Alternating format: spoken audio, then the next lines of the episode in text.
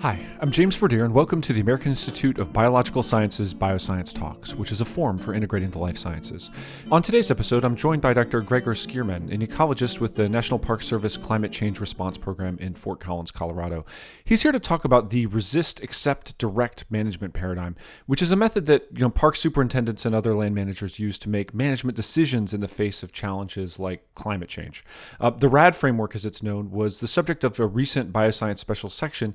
Uh, which I hope you'll read and enjoy, and you can find links for that in the show notes. It's all free to view, but for right now, let's go straight to the interview.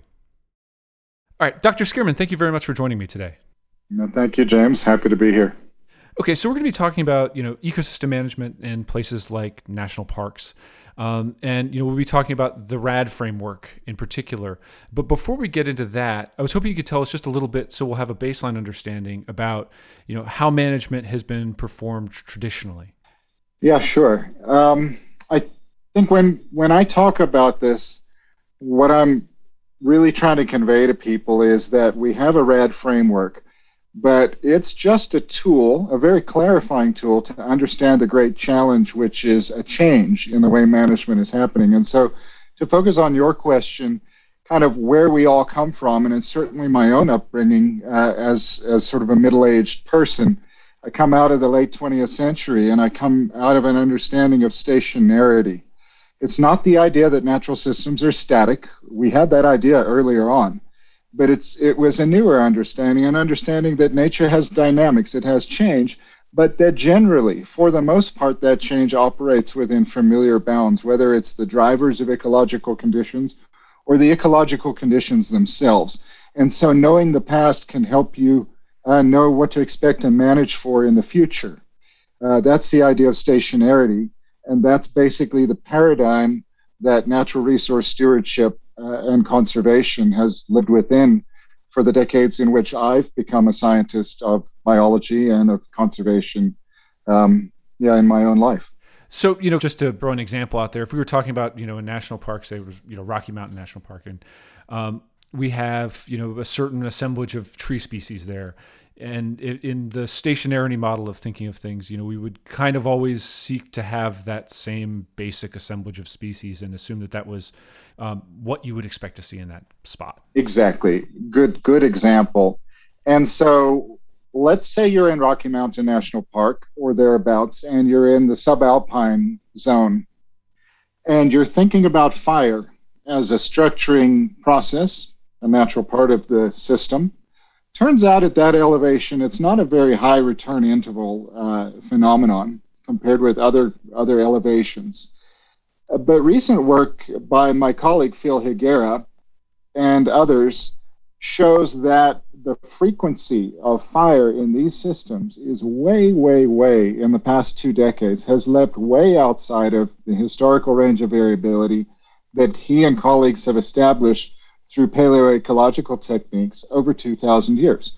So you have 2,000 years of what you would call historical or natural range of variability, and then the last quarter century, uh, that what we've seen is that that those bounds no longer hold. And so if you're asking yourself, what vegetation should be here in the system today or in the future, and you understand that fire is a major driver of ecological potential, you are now outside of um, as sort of a realm where the past can guide you literally. And, you know, my colleague Dawn Magness, who wrote the second paper in our special section, uh, she and, and, colleagues, they have a quote that, that um, the viewpoint in the special section picked up that basically says, shifting from historical baselines that are generally observable, knowable, and agreed on to non-stationary conditions that are novel, uncertain, and contested. That's really what we're talking about. And, and that Rocky Mountain example is a good example. The kind of fire regime that's being contended with really demands different thinking. Right. So, I mean, and it's the kind of thing where if you were trying to, you know, manage to that old model, you'd fail anyway because climate change has just, you know, thrown such a powerful spanner in the works. Mm-hmm. Um, and, and, you know, likewise in an area like if it's a low lying area and you have saltwater encroachment, it's just going to change things and you can't you can't get away with that old model anymore. Yeah, and these different examples you're offering, they have their own unique, different nuances. The seawater rise, that's a steady change. You know it's coming. You can track it decade to decade. Um, doesn't mean it's easy, uh, but you know when that change, you can sort of predict it to a certain degree. Whereas uh, these other systems like forests that are primed to change, but they're waiting for that ignition um, and that event, you can't predict when that will happen. You can just understand uh, with good science, um, perhaps, uh, you know, sort of nature, the propensity of that change, and that it's primed to change. Yeah, and we'll talk a little bit more about that later on. I imagine, you know, um, talking about the, you know, the different scenarios that you apply this framework to. But it occurs to me that that creates a pretty striking, you know, challenge insofar as if you're going to have a management framework, it has to be one that's willing to or able to adjust to all of those different types of scenarios. Um, and so you've got the RAD framework, which is laid out in the special section. Um, can you tell us a little bit about it and you know how it differs from older approaches? Yeah, it's sort of paradoxical because within the adaptation realm, it is actually one of the older approaches. Of course, we're talking um, a realm of thinking, a field that's about a decade, decade and a half old. So it's it's young and it's this it's this it's all different time scales. But let's say what happened is in the early 2000s, some of the leading thinkers about the challenges of the emerging Anthropocene and, and legacies of human impacts and so on started grappling as well with climate change and the strong directionality, uh, the pervasiveness of these changes that were happening. And they started first making this point that we have some challenges with our historical paradigm. And a co-author on on the opening paper in our special section, David Cole, and others really led this thinking in 2007, 2008. Uh, there's a, um, a, a book they edited called Beyond Naturalness, which really just asks the pr- provocative question of when human influence is so pervasive and growing, uh, these um, reference points of naturalness and historical are just harder and harder to apply. They were beginning to grapple with that.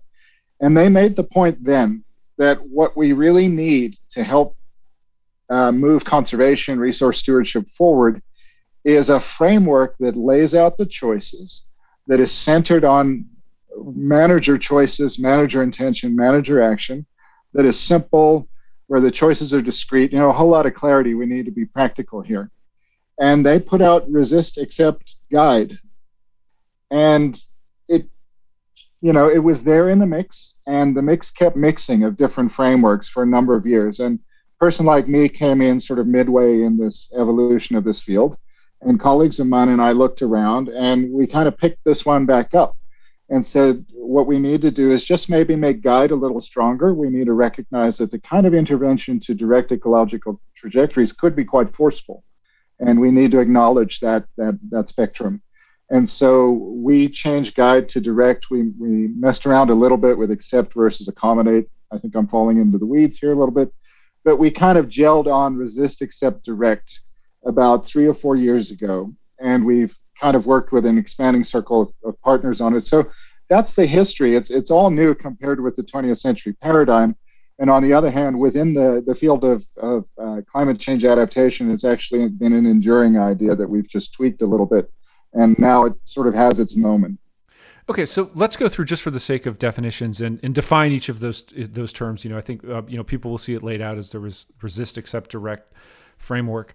Um, but what do each of those words mean in this kind of context? Right. Um, it's a very simple framework, and on the other hand, like a lot of simple things, it gets complex very quickly, and the nuances matter. Should we use the boat analogy? yeah, I think the boat analogy is a good one. Let's start with that, and then we'll kind of work our way into the framework. Okay, cool. Um, so in in the opening paper of our special section, we offer a boat analogy. We worked with an artist a couple of years ago. It was a, it was a side project in a large federal group working on this. It was us literally saying we need to paint some pictures of what we're talking about. We need more than one approach to talk about this complex uh, challenge of uh, transforming systems and the idea of it's difficult to go back home, so to speak. So, in the boat analogy, and now I'm going to try and paint this analogy with words, which is sort of not the point in the first place, but here we go. In the boat analogy, a ship has left port, and in, in the literal picture we paint, it's sort of a happy, sort of a summer campy kind of environment. It's left port, it's out in the water, and a storm has come up, and the winds are coming pretty much straight line from home port. meaning that you can't sail back there, or at least you're going to be tacking and jibing and, and difficult. And so this is a change in circumstances. And so the choices that the boat has are perhaps to just pull that sail down and drift with the winds. Uh, perhaps they may carry the boat to a, a different shore that's an acceptable place to land. Alternatively, uh, they can raise their sails, make use of the sails and the rudder, maybe not get home, but find a preferred alternative uh, than than simply drifting. So instead of simply accepting change, that first choice, they're now directing change. They're working with those forces of change, but to go to a new destination. And then finally, perhaps this ship wants to expend resources and have impacts and compromises and pull out a couple of big old motors and burn some fuel and go straight upwind back to home port. And that would be resisting change with different and more powerful tools, again, with some compromises involved relative to what they might have expected they would need to do to keep things the way they were, and in that sense, uh, get the get the boat back to uh, home port. Okay, so you, you know, I, I, think that gives us a good, uh, you know, basic understanding of you know the definition of the terms. Um, mm-hmm. How do you apply this in a in a practical sense? Under what circumstances would you know you, if you're you know uh, managing an ecosystem at a you know a national park or whatever land, you know, when would you apply them, and and you know under what kinds of circumstances, and how would you you know change and revise your thinking and approaches um, depending on you know what happened or um, you know how things were going? Yeah, so now we're switching from the analogy to the reality. And so let's quickly ground ourselves in the definitions and what we're focused on. When we think about applying RAD, we recognize that what we are responding to is a trajectory, right? A trajectory of change, to be slightly redundant, in the ecology of a system. And it's not just A to B, it's A to somewhere. And so we focus on the trajectory. It's not just a state change.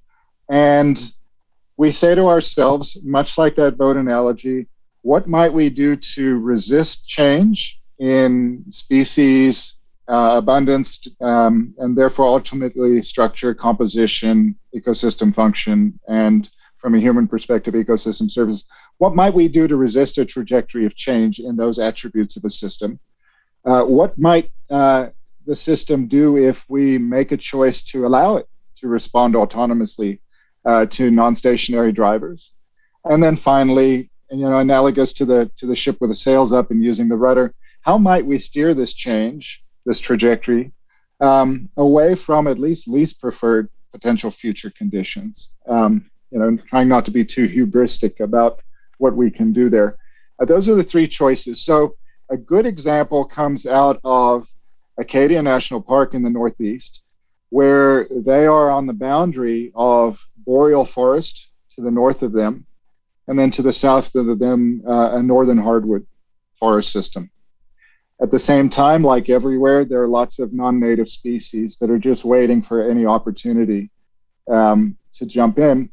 And the park is concerned because of recent experience and climate projections and including projections of uh, likely future changes in climate suitability for many of those boreal forest species, they're concerned about an, an ecological gap opening up here where a, a climate related disturbance, perhaps with other aspects of global change, uh, non native pests, for instance, knocks down those boreal forest elements. And before the northern hardwood elements can either expand in abundance on their own or some of them move from further south, what they're worried about is these um, non natives at the door, which are mostly shrubs and vines, literally converting a boreal forest into an undesirable, uh, from the perspective of stakeholders and managers, uh, sort of Eurasian thicket, uh, not the rambunctious garden they want.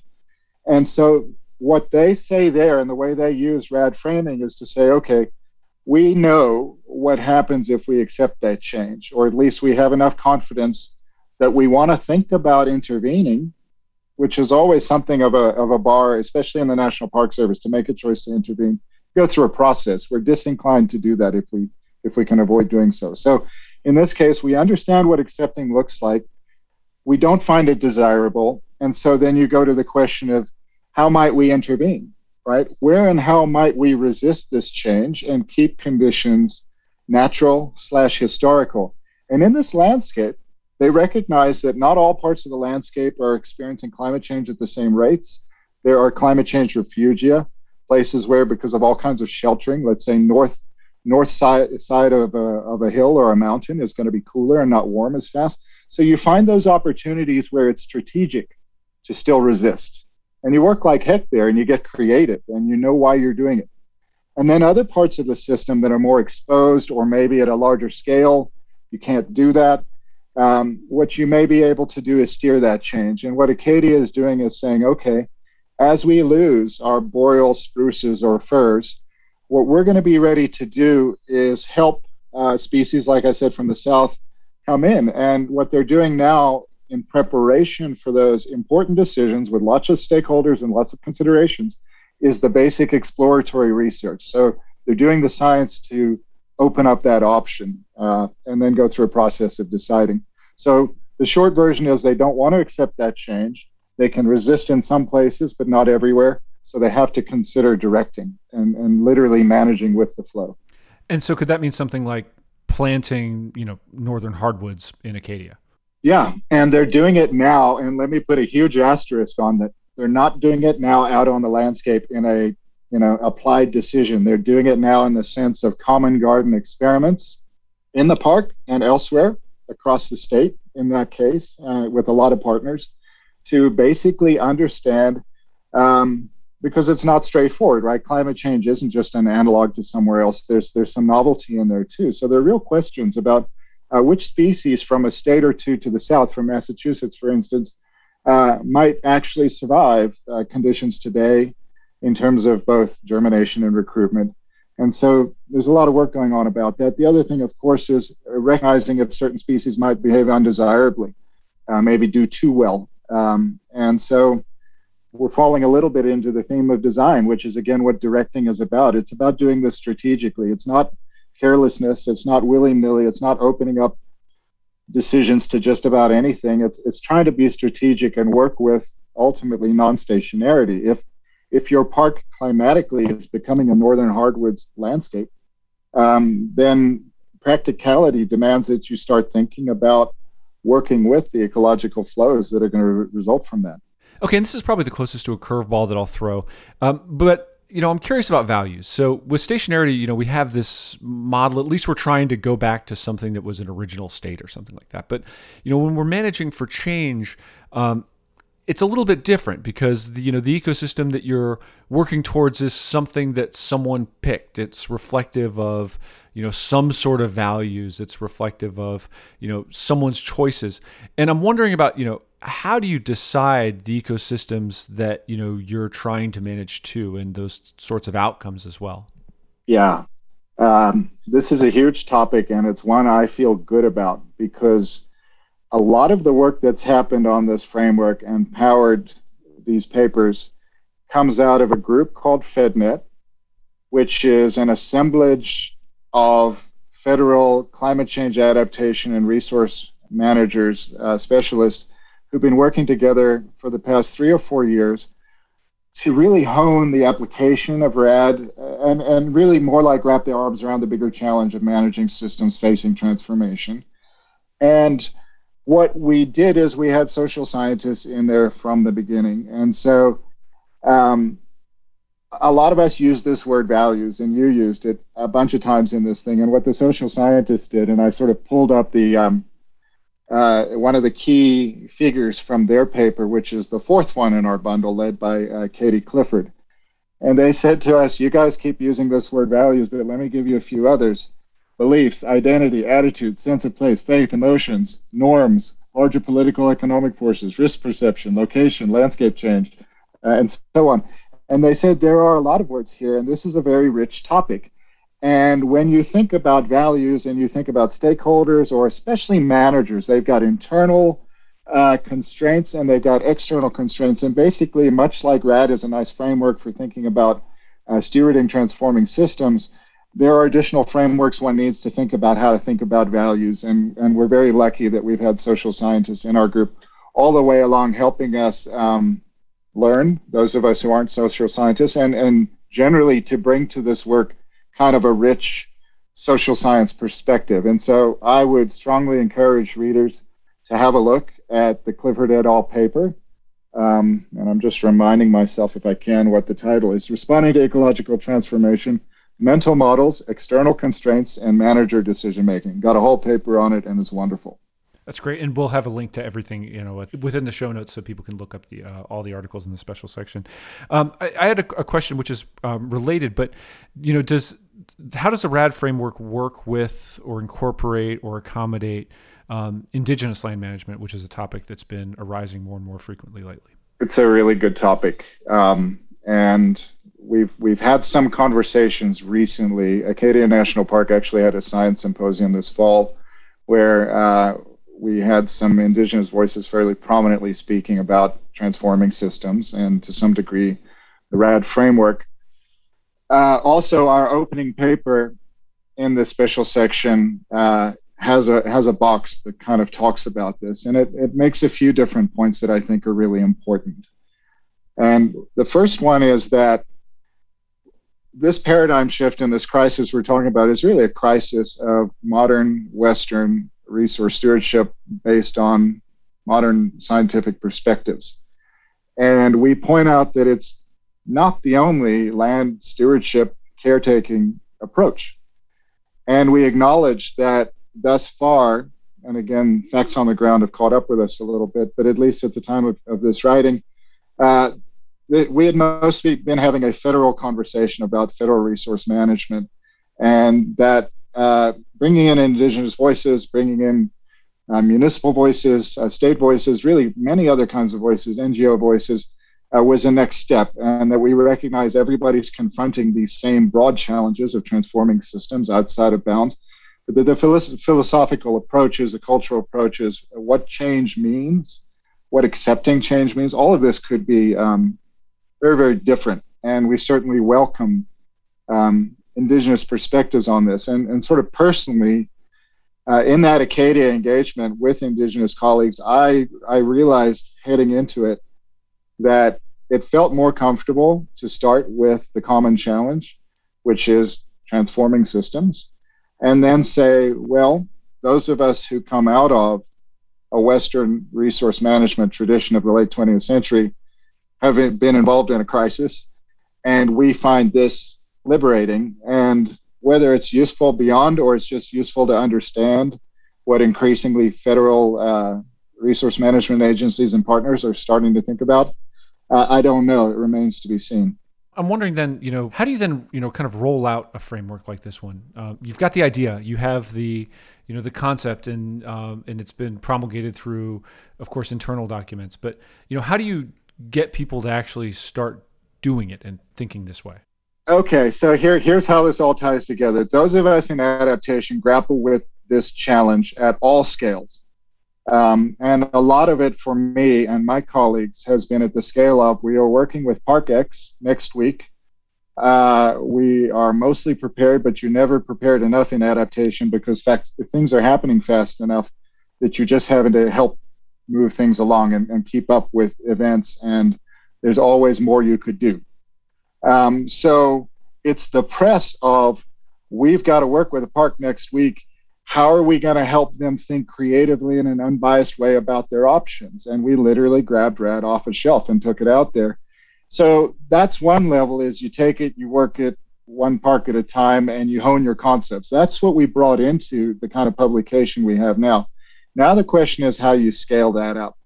Um, one way that I've been doing it, and, and partners of mine on these papers, is just getting out this year in concert with uh, this special section and riding this wave and just um, it's neither marketing nor advertised sharing the word right?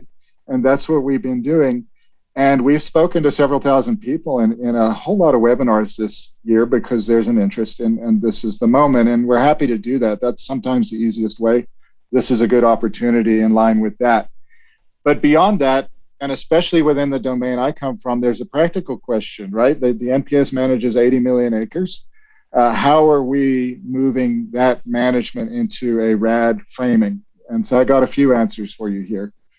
Um, one of them is you seize the moment politically, and this is a moment where the Department of the Interior, perhaps differently than in recent years, is ready to think practically and realistically and forthrightly, if I might say that, about climate change, and, and that includes climate change adaptation. And so, through some work we've done in the past year, the Department of the Interior uh, Climate Action Plan specifically calls out the Resist, Accept, Direct framework. It's a small thing, it's one paragraph, but you don't need much at that level. That's how that works. It's there, it's legit.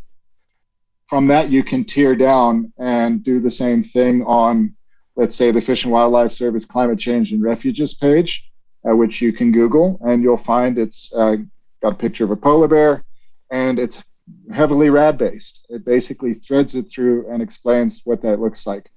Uh, we in the NPS have a rad page got, got a lot of the same information, trying to get the word out. Most practically, though, what matters is training and changing that management culture. And so, what we've done is at the same time we've been working on these publications, we've been working with our partners, particularly the National Wildlife Federation, Bruce Stein and Patty Glick, and we have unified RAD with climate smart adaptation, which is our method of uh, adaptation for natural and cultural resources. Um, and that's a tool that came out at, at a, in 2014. So, at about the time we started honing RAD and applying it, we had sort of received or participated in the formulation of this, this general approach, sort of an adaptive management approach called Climate Smart. Uh, so, we've worked with the National Wildlife Federation to bring scenario planning Climate Smart and RAD together in a new guide that came out this spring called Planning for a Changing Climate. That's also fairly Googleable, NPS Planning for a Changing Climate. We abbreviate it as P4CC.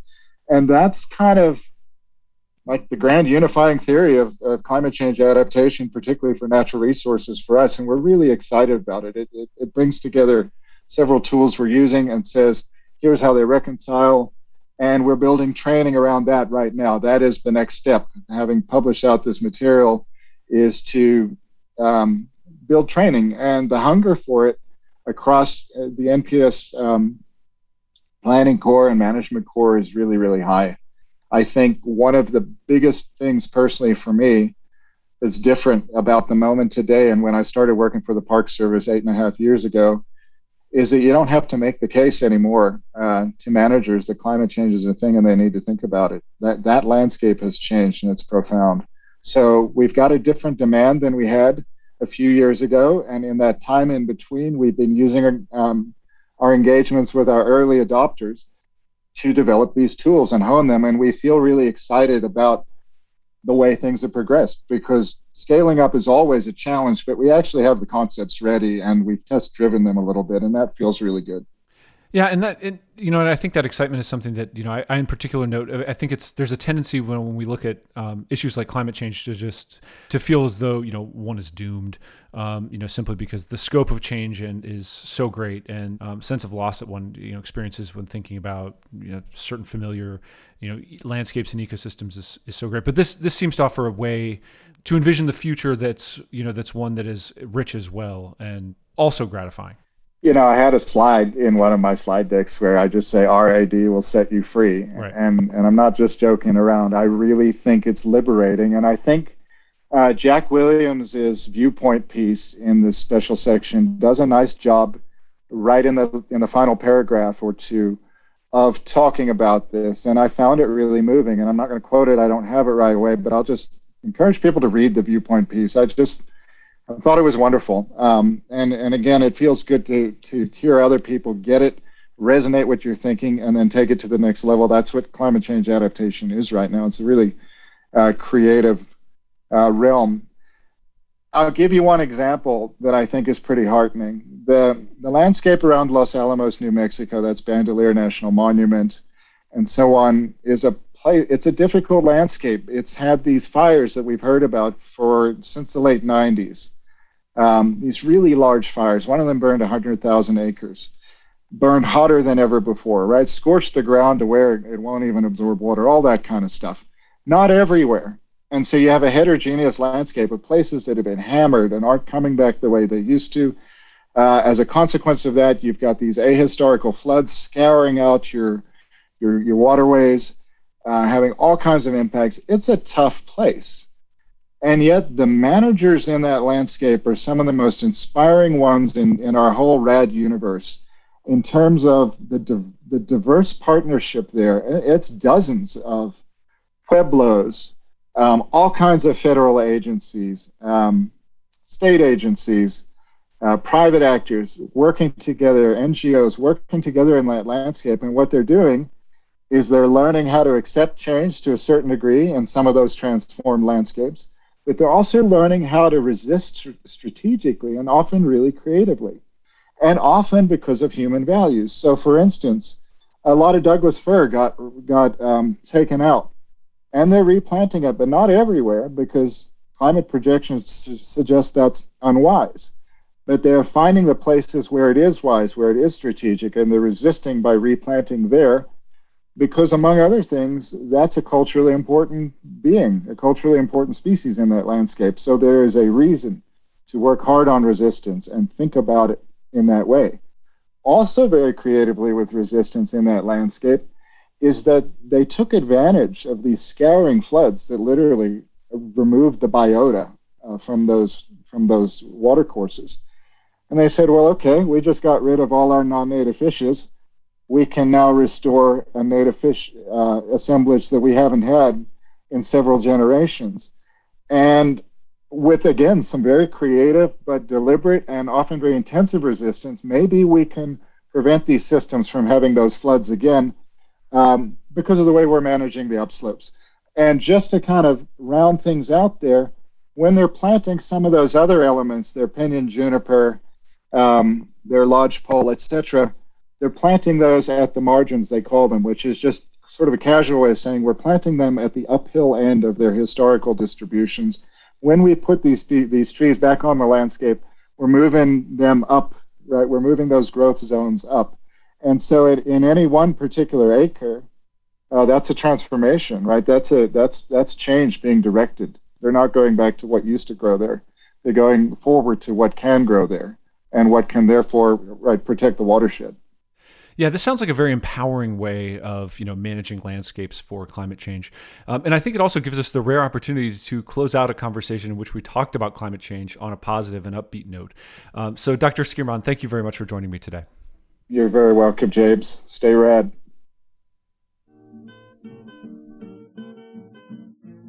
And that concludes this episode of Bioscience Talks. Just a reminder the journal Bioscience is published by Oxford University Press on behalf of the American Institute of Biological Sciences and is made possible by the support of our members and donors. Thank you, and talk to you next time.